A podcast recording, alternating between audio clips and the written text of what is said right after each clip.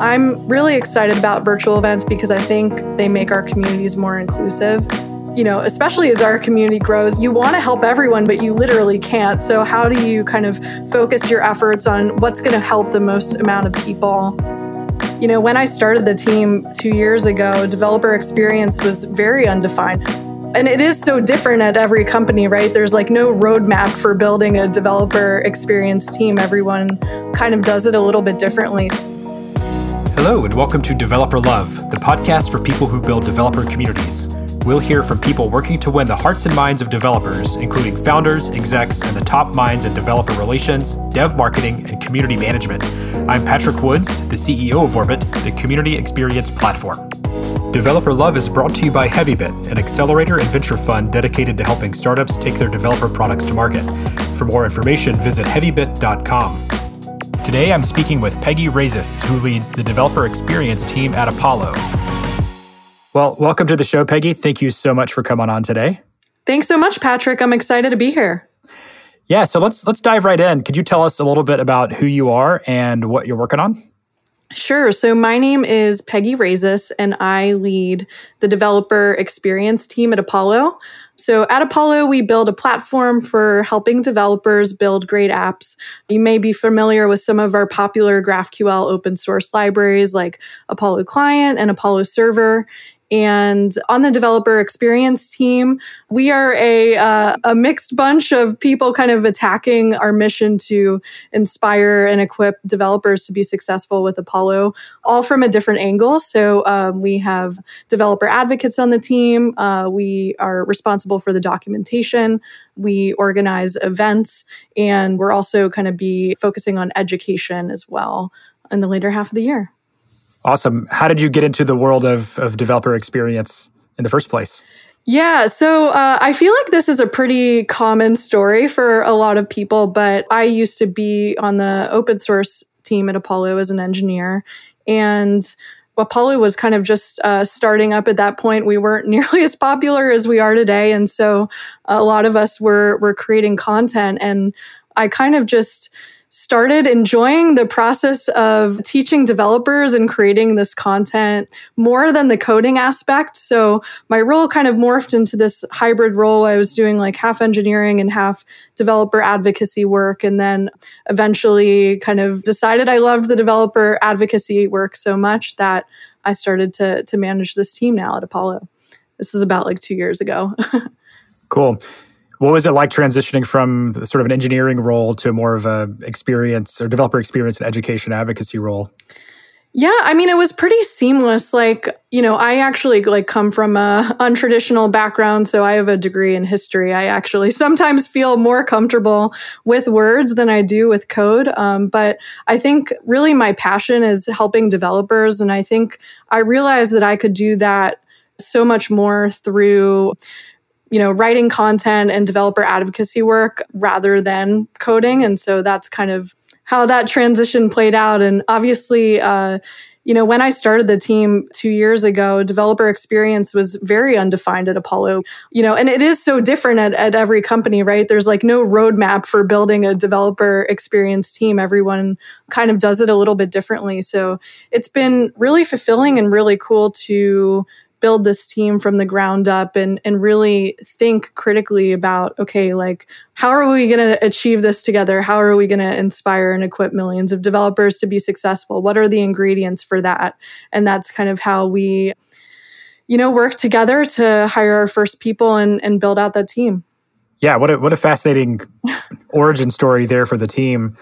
What would you say is the secret to building things developers love I think first and foremost, you have to come from a place of empathy. I think, you know, one of the reasons I think I've been able to be, you know, successful at Apollo is because before I started working there, I was actually an engineer at Major League Soccer and I was using Apollo tools. And so I had kind of felt that that pain that developers feel when they have, you know, a bunch of different REST APIs and they're trying to you know, build like a, a backend for front end and aggregate all this data into some sort of object that can then be consumed by the front end. And so, you know, we had kind of experienced that pain.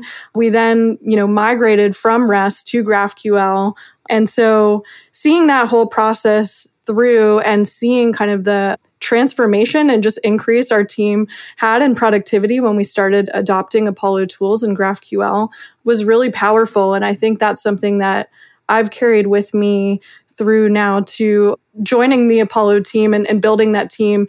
I still kind of really remember how it felt to be an engineer and walk a mile um, in the shoes, like implementing this stuff. So I think coming at it from a place of empathy is really important to understanding what pain points our developers have and how to solve them.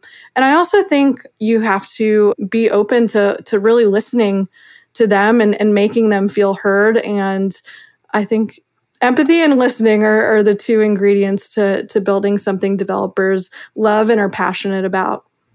Yeah, empathy has, has come up a number of times in our conversations, well, both with Apollo people, but with people in the podcast as well. I'm interested in your perspective on, you know, empathy as it relates to, to scaling, if that's possible, meaning, you know, one-on-one, I, it's very clear how to be empathetic with another individual. You know, how do you as a leader of a team ensure that your, your team is showing empathy and that a company or a brand shows empathy with with the whole community how does how does that work yeah, so I think obviously, you know, one to one interactions don't scale all the time. So we as a team really kind of comb through our different channels whether that's github issues or spectrum or social media and we we find out okay what are the common themes here? What are the the common pain points developers are running into? And then we you know prioritize that content. And so you know uh, we we find that developers are, are having a lot of trouble with caching. Okay so then maybe we plan like a blog post series on caching and we'll have a whole stream episode dedicated to caching and so I think it's about looking at all your channels, figuring out, okay, what are people running into the most like what pain points and then kind of solving those. I think also too as developer advocates it's building apps with the product yourself and running into those issues and testing you know new features and libraries before they hit the public and experiencing those things yourself. So yeah i think you know even though we might not be able to have one-to-one interactions all the time i think you start to see common themes that pop up and prioritizing those uh, and also delivering that feedback to the product teams as well sometimes you know we are kind of the eyes and ears of the community and, and we represent the community to our company. So it is our responsibility to take that feedback back to the product teams so they can address it, as well as, you know, us creating content, of course, to, to solve those too. Yeah, that's awesome. So you mentioned collaborating with the product team as the eyes and ears of the company out on the front lines with the developers. What are some tools or tricks that you found effective in terms of communicating back to the product team effectively and clearly? Yeah, I'll give you uh, an example from open source most recently with the Apollo Client 3 beta. So, you know, Apollo Client 3 is something that w- our open source engineers have been working on for a while now. And I think the big challenge there was re architecting the cache. And um, the open source engineers on that project, Ben and Hugh and Jen, have done a phenomenal job kind of rethinking what that looks like. And from that came kind of new APIs to, to interact with the Apollo cache. One of them being cache.modify modify was the name of the api and so khalil the developer advocate of my team he started creating a talk about Apollo Client to give at one of our events. And as he was going through it and thinking about, okay, what are the practical use cases that someone might encounter when they're interacting with the Apollo cache? Maybe like pagination is one, or, you know, you send a, a mutation, the server sends a mutation. Okay, now how do we update the cache on the front end to reflect that? And so as he was kind of going through and seeing, okay, what are the practical recommendations? We found that like we didn't really have a, a clear answer. And there were kind of these, this cache.modify thing was only for like advanced power users. But then we heard feedback from the field that people were using it for everything. And there was kind of this question about like how we teach it. So I think like Khalil's exploration and how he used his talk as a way to kind of flesh out these practical examples and what are our concrete recommendations. You know, and the client team realized that the API was a bit too complex. And so through his feedback and his exploration and really going through, okay, how are we going to teach this to developers? How are we going to make this practical? That's kind of where that feedback cycle came from.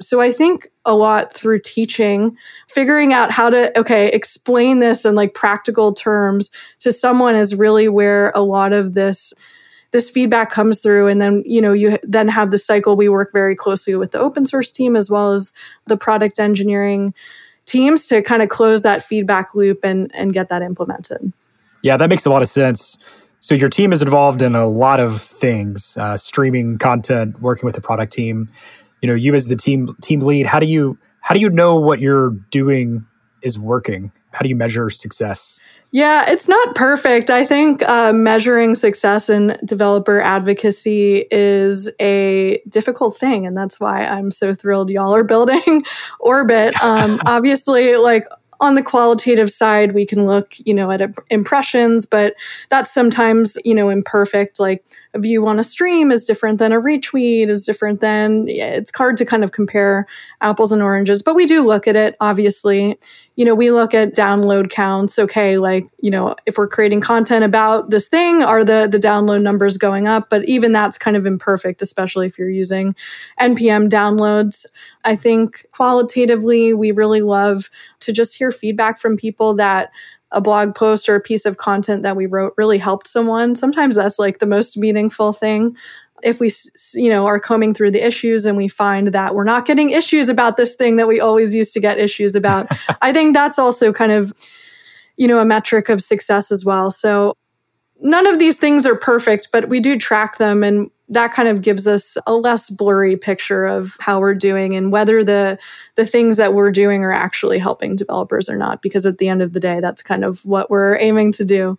Yeah we've seen and experienced this sort of blend of data and story to make the case for why what we're doing is working. So, what would you say is the one tool that you can't live without? The one tool I can't live without, this maybe isn't like super developer advocacy focused, but I am a big fan of Franz. I'm not sure if I'm saying that correctly, but as a DevRel person, you're constantly context switching all day, right? Like you're in your Twitter DMs and then you are on Spectrum and you're in your GitHub issues and then you're on like many, many different Slack channels and it's very difficult to keep track of everything. And so Franz kind of aggregates all of those different like messaging platforms into one tool. And it is the only way that I am able to stay sane throughout the day, jumping between all of these things. So I highly recommend that you try it if you're having a difficult time staying on top of everything because it's nice to just have everything in one app and be able to easily switch between all the different platforms you're on. Can you spell that for the audience? F R A N Z. Got it. And it's free too, which is great. They have a paid version, but I use the free version. I should probably pay them for how much value I get out of it. Uh, we will link that in the show notes. That's really cool. All right, so you've sort of started this team from zero to one over the past couple of years. You know, you've hired some really great people, and you've transitioned yourself from a, a developer into a, a, leadership management role. What would you say have been your biggest learnings transitioning into that into that capacity uh, at Apollo? I think my biggest learnings have been to really think about okay, like what are your goals? What are you trying to achieve? And then kind of work backward from there. I think, at least from my perspective, you know, Apollo is still a very small startup. So it's taken me kind of two years to get to where we are now. And it's been a very kind of incremental process. So I think you know if you are kind of starting from from zero and then building the team from the ground up you really have to think about okay, what is going to make the most difference? You know, maybe it's investing in your documentation first and hiring like a documentation expert. That's really important. Maybe, you know, uh, a developer advocate and kind of getting the word out there about your product and, and building example apps and tutorials is what you need so you go th- in that direction. I think you know you have to first start with your goals and, and then work backward from that. I think the other thing too that's important is I really enjoy kind of hiring people based on potential. I think a lot of people who are really successful developer advocates may have not been career developer advocates. They may have been engineers who realized along the way that they were really passionate about the communication side of things and teaching others Khalil on my team is, is one of those people, right? This is his first developer advocate role, but he is so awesome at it and, you know, had his personal blog before, which is kind of how I found him and saw how incredible his writing was. And that's, you know, kind of how he, he transitioned there. But I think, you know, especially with developer advocacy roles, it's important to kind of find those people who really love the communication side of things and, and take a chance on them, even if they may have not been like a career developer advocate before. Yeah, that's that's awesome. I mean, the space is growing. Uh, hopefully, it'll continue to grow. So I think that type of advice is going to be super relevant for people. What are you excited about right now? What am I excited about?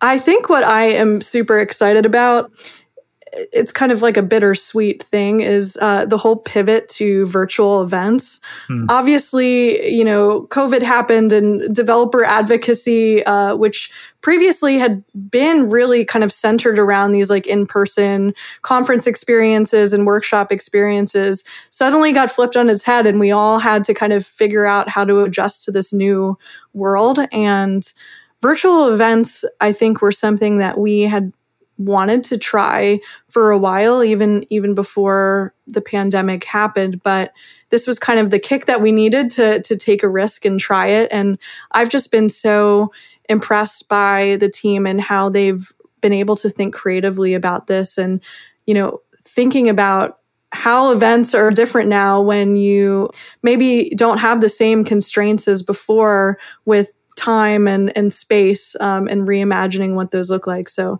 that is probably what I am most excited about. And it's also something I'm kind of in the middle of right now. Um, Apollo, we host a GraphQL Summit, which is the largest developer conference dedicated to GraphQL. Previously, that used to be an in person event in San Francisco, over a thousand developers. This year, it's completely online. We're targeting 5,000 developers. And suddenly now we've been able to reach so many more people from around the world. I think we were running the numbers today, and it used to be 92% of the people who attended GraphQL Summit were from the US. Now that it's moved to virtual, that number is now 52%. So Whoa. we're reaching so many more developers around the world than we could have ever thought possible. And I think I'm super excited about that to, to welcome these developers from around the world into our community and just really think about, you know, what events look like in this new world. Yeah, that's incredible. What, what does that mean for your community that so many more people from around the world are going to be able to participate?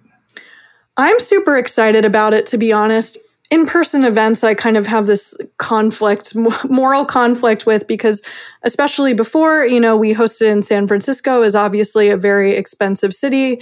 The ticket price is a thousand dollars because it's very expensive to kind of feed over a thousand developers in the San Francisco hotel. And so there was a huge kind of financial cost to meeting our, our developers at this event. And that didn't quite like sit right with me. I think now that we have this virtual event, it's free to attend. Anyone can attend from anywhere. And I am just so excited about like what doors that opens and now we can meet people from different countries that we wouldn't normally get to to meet otherwise we can welcome people who may not be w- working at companies that can support you know the financial costs welcome more students into our community. Include more people from different racial backgrounds and socioeconomic backgrounds. I'm really excited about virtual events because i think they make our communities more inclusive and I am just over the moon excited to meet all these developers that we wouldn't normally have gotten to meet at an in person event. Yeah, you mentioned uh, a moment ago that the switch to virtual gives companies and, and communities a chance to reimagine what their events look like. What are some ways that Apollo has been reimagining the event? Yeah. So one of the things that I am kind of, uh, I don't know, passionate is the right word, but I think like the conference talk in and of itself is something that we're trying to reimagine and push the boundaries of. Obviously, with a in-person event, you have a person standing on stage, they're doing some slides, maybe some live coding. But with a virtual event, you can kind of really like flip that on its head. So um, for GraphQL Summit this year, we are pre recording all of our talks. We are really focusing on the production quality because now that it's not in person, we can make it feel more like TV or like a movie. And so we're hiring like animators to do like cool bits in between the talks, uh, spotlighting different community members and why they're passionate about the GraphQL community. We can add like fun visual effects. You know, it doesn't have to be like the same old formula that it used to be. and I'm so excited about that to see how creative people can get. And um, I think we'll start to kind of see more reimagining of what a conference talk looks like. I think I saw on Twitter or something, someone had a conference talk that they did in like Animal Crossing and they like in Animal Crossing, like rebuilt like, uh, like uh, their company's like breakout room or whatever. And so they hosted their tech talk from Animal Crossing, which is so cool. Like that's something that you normally would never get to see at an in-person event. So I think it's just breaking breaking the formula, really getting creative. And I'm just super excited to kind of see what the next year or so brings with that. Yeah, that's wonderful.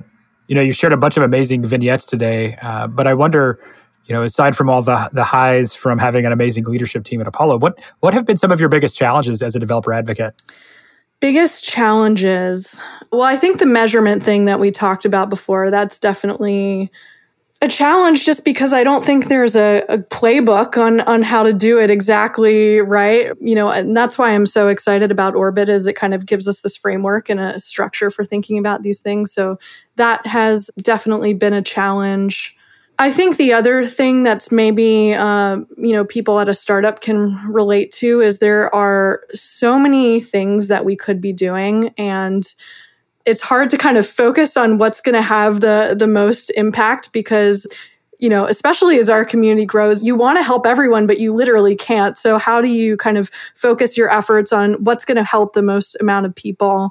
And balancing that i think is really tough working at a startup because there are so many different things that you could be doing. How do you kind of focus and hone in on the ones that are going to have the most positive impact for your community? Hmm. What would you say has been your proudest moment as a developer advocate? So, right before the pandemic, we had everyone in town week. And so, um, Apollo does this several times a year. We fly everyone into San Francisco because typically we're a distributed team and we get to collaborate in person and we were just doing this like roadmap planning exercise and we had like post-its and a whiteboard. And this is really exciting for a distributed team because we never get to like do this kind of thing in person. And so everyone is like super pumped. They're you know writing their ideas. You know developer advocates are giving ideas about events and the events lead is giving ideas about the documentation side of things. And everyone's kind of like cross collaborating and brainstorming these ideas together. And i think it was just this really proud moment for me because I realized that I had built something bigger than you know anything that I could do myself and the things that we can accomplish together are so much greater than anything that one of us could accomplish individually. And so I think that was just a really cool surreal moment is to just see around the room like the awesome team that we had built together and all the cool ideas that were flowing and how we all even though we all kind of have a different specialty how we work together and lift each other up to accomplish our goals hmm. that sounds really special so one thing i ask everyone uh, this is a podcast called developer love so I'm, I'm wondering what's one thing that you're loving right now I've been really loving the nice weather in New York City and being able to get outside. I think after being cooped up for so long, just being outside and in the park, I try to um, my fiance and I, we have a tandem bike. And so uh, when I'm like done signing off for the day, we take the tandem bike out and we ride to the park and I sit in the sunshine. And that has kind of just really centered me through some, some dark times. Mm. So I would say the, the summer sunshine is something that's I've been loving right now. Yeah, we live on a park as well. And it's been a, a real godsend in the context of quarantine. But, you know, I've, I've always wondered, how does one decide to buy a tandem bike? So this is going to be really embarrassing because I'm admitting this to all the podcast followers, but we're just going to go with it. so I never really like learned how to ride a bike as a kid. Like my dad had like taught me one time, but we lived on this big hill and I I must have been like 6 years old and I have this like vivid memory of like speeding down the hill, like full speed, like flying off the bike and like scraping my knee and crying. And we just didn't try after that. And like, it was also like uh, Razor scooters were kind of popular at the time. So I had one of those and like, that was kind of my my mode of transportation but then obviously relying on that through childhood you get to like adulthood and you still don't know how to ride a bike and it's kind of embarrassing and so i've had some friends that have like taught me and i'm like okay now, but definitely not good enough to like ride in a city. So we went to Amsterdam about six or seven years ago where we tried it there for the first time and fell in love with it. And as soon as we came home, we knew we had to buy a tandem bike. So it's bright blue. We get a lot of compliments on it. It's kind of uh, flashy, but um, I really enjoy it because I get all the thrills of riding a bike without worrying that like, I'm not going to be able to stop or a car is going to crash into me or something. You know, it's very consistent with with what you've told us today about you know empathy and listening and teamwork and collaboration. you know, the tandem bike really is the embodiment of all of these values. Yeah. so, Peggy, one of my favorite questions on the show is, "What's your most controversial DevRel hot take?" Okay. I'm going to say this one. It shouldn't be controversial, but it is. And I think I'm going to get some hate mail because of it. But my controversial DevRel hot take is that DevRel is complicit in upholding white supremacy in tech. And I'm going to unpack that for you. Um, so, all right. I think as developer advocates, we have a responsibility, and I, I think I said this before, to like represent our company to our community and our community to our company. And too often I see DevRel teams that are made up entirely of white men and white women. And this is really problematic because I think within DevRel and within open source, there's a lot of hero worship, right? Like we tend to idolize the people who are on stage at conferences and popular on social media. And, you know, people don't want to participate in a community that they don't feel welcome in. And when all we see are white men and white women on stage, you know, black engineers are not going to feel welcome and excited to join our communities. So, what do we do to fix this? Um, I think we really need to amplify the voices of Black engineers and developer advocates. We need to retweet their work. We need to give them a platform by inviting them to share their technical work at our conferences. We need to nominate them to our project's technical steering committees. We need to hire them. We need to promote them. We need to give them leadership opportunities.